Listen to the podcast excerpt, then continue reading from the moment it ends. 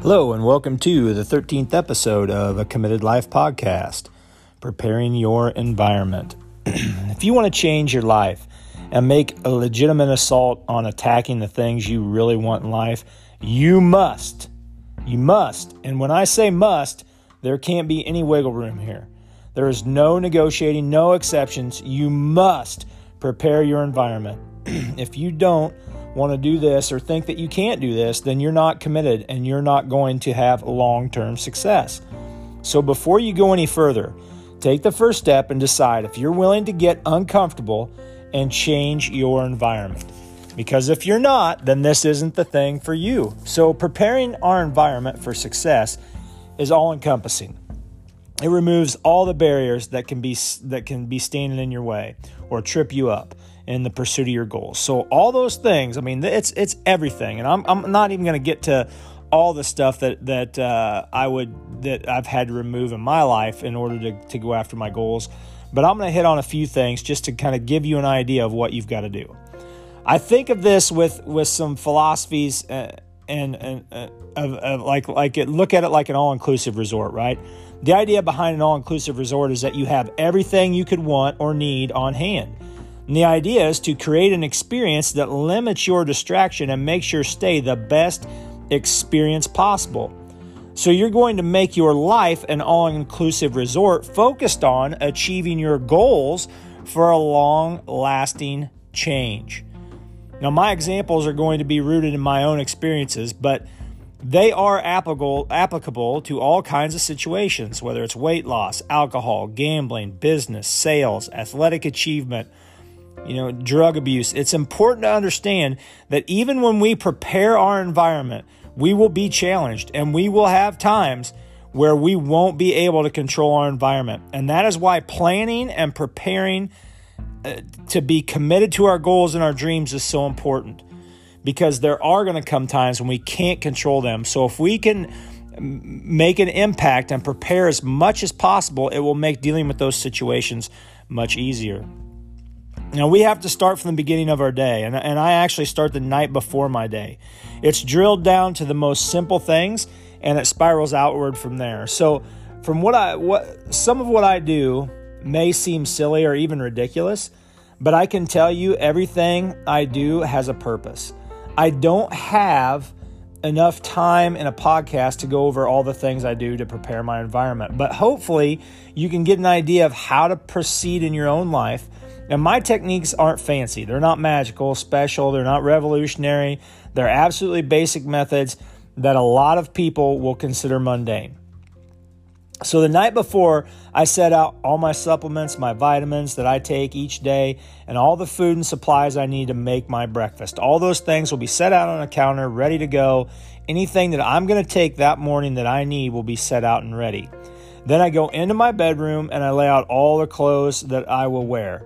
Okay, all the things that I'm going to wear to work in out in my my plantar fasciitis uh, sleeve, my my socks, my underwear, my shorts, my shirt, my shoes, my hat. It's all laid out and it's all right beside my bed. So when my alarm goes off at 3 a.m. and I have to sit up to turn it off, my feet will actually hit my clothes on the floor. And, and, I just mentioned something about my alarm clock. I've had to move it farther away from me so I can't just reach over and touch it. You know, there are times where I'll sleep through my alarm if I'm so tired, which goes back to making time for sleep, but that's another episode altogether. But this forces me to take action. When my feet hit those clothes, it forces me to take action. It reminds me that I'm up, the clothes are right here, so there's no excuse not to put them on and go work out.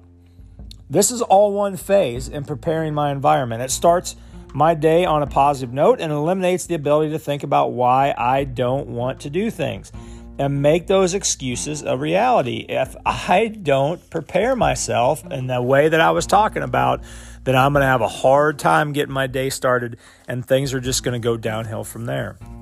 I also must eliminate my temptations and triggers. For me, that's candy, chips, pop, ice cream. These things can't be on my house regularly. When they are, it's bad.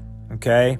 I'll attack them like it's my job until they're gone. I'll eat them until the very end, until there's nothing left, and I may be the only one that touches them. I also have to plan my meals in advance. When I don't do this, I struggle. It's a perfect example of what happens when I don't prepare my environment. I haven't been preparing my environment with my food for a couple of months the way I did before um, when I was most successful. And in doing so, I've stalled out on my weight loss and my weight in my journey. So I, I truly make things as simple as possible with my breakfast and lunch. Heavy in protein and lots of fluids, easy to prep. I can carry them with me. I can throw them in a lunch bag.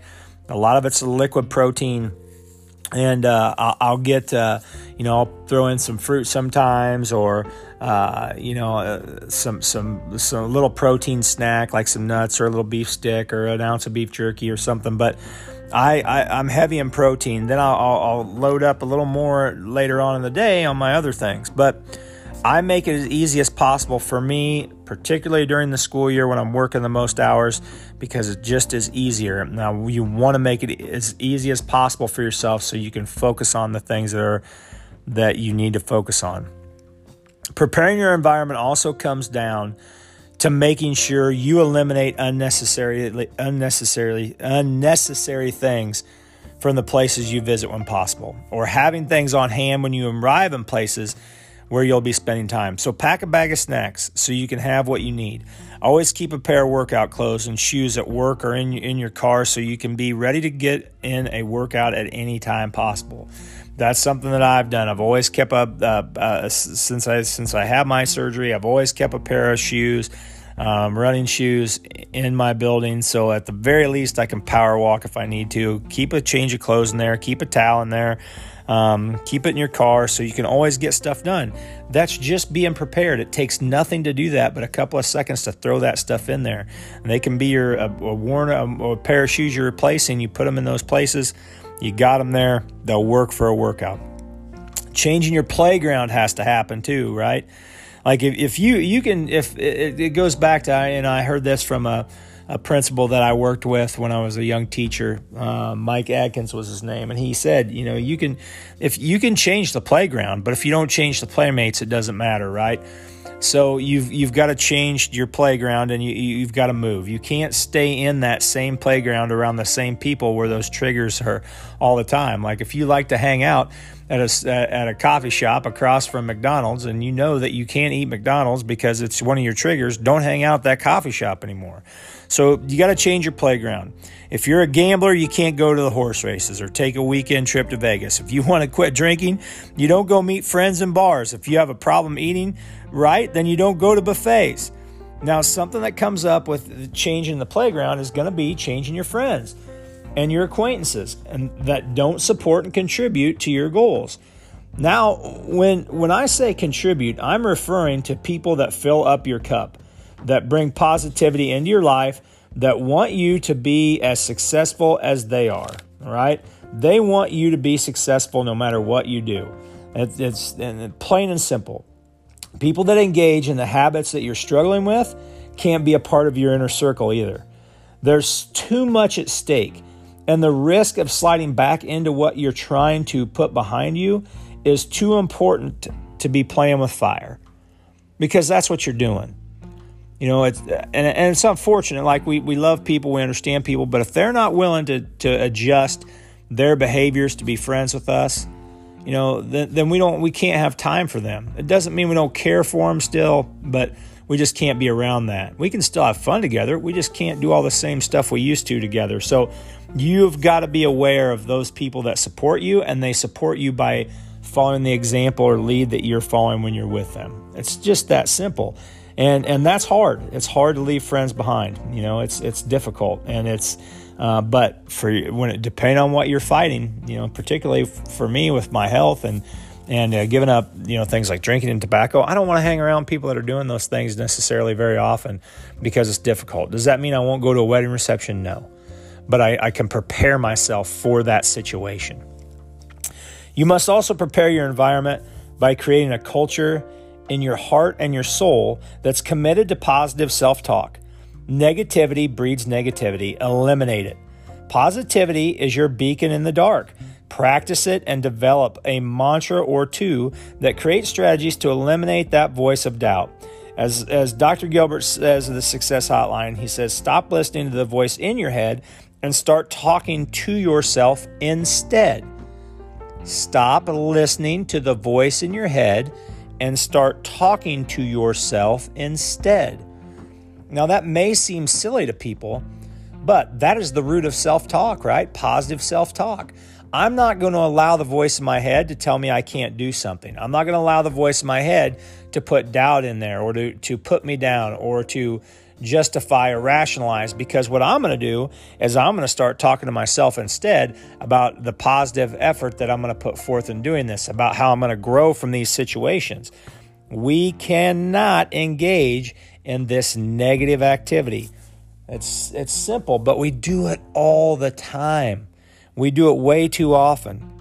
So we've got to make sure that we are solid and steady in being positive with ourselves and having positive self-talk and talking to ourselves instead of listening to that little voice of negativity inside of us. I truly believe that. It's, it's an it's a it's an outlook thing, it's a supportive thing, it's a confidence issue. Those things can be combated just by using positive voices instead of listening to the voices in our head. You've got to fill up your time too. I mean that's that's the other thing.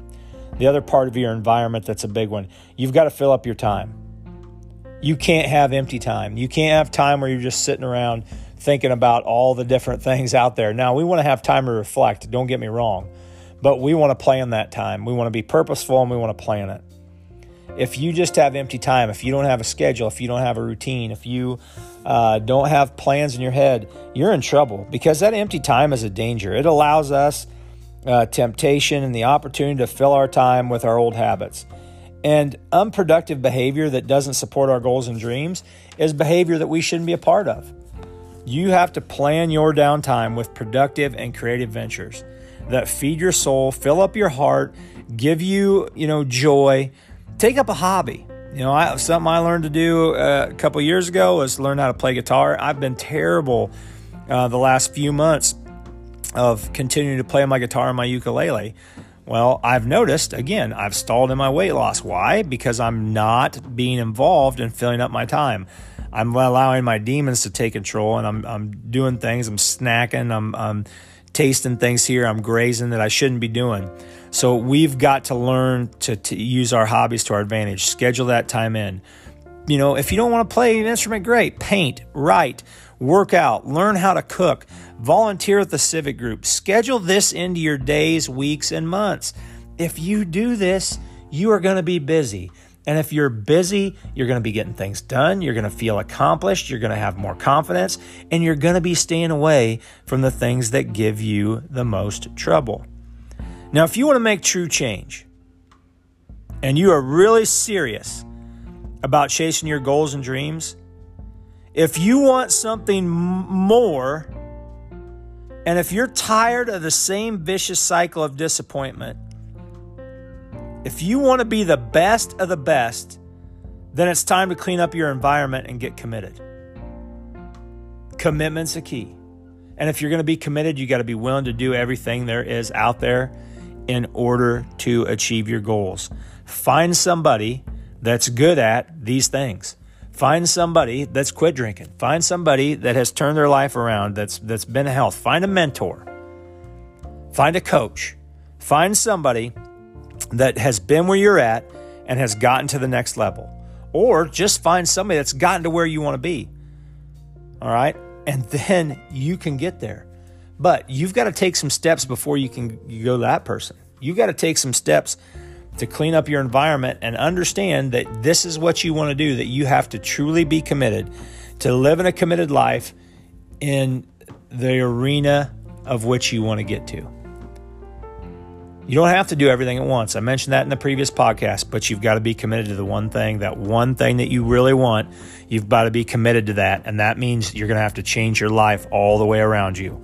But if you prepare your environment, If you prepare your environment, eliminate the things that are going to be triggers, eliminate the things that are going to trip you up, eliminate the people that don't support you, that are still stuck in that negative behavior that you don't want to be around, eliminate that negative self talk and talk and be positive. Eliminate the things that don't bring you joy, that don't help you get to where you want to be, then you are going to be set and you're going to get what you want. When your commitment is greater than your feelings, you get results. Ladies and gentlemen, I hope you have a great week and I hope you enjoyed this podcast. See you next week.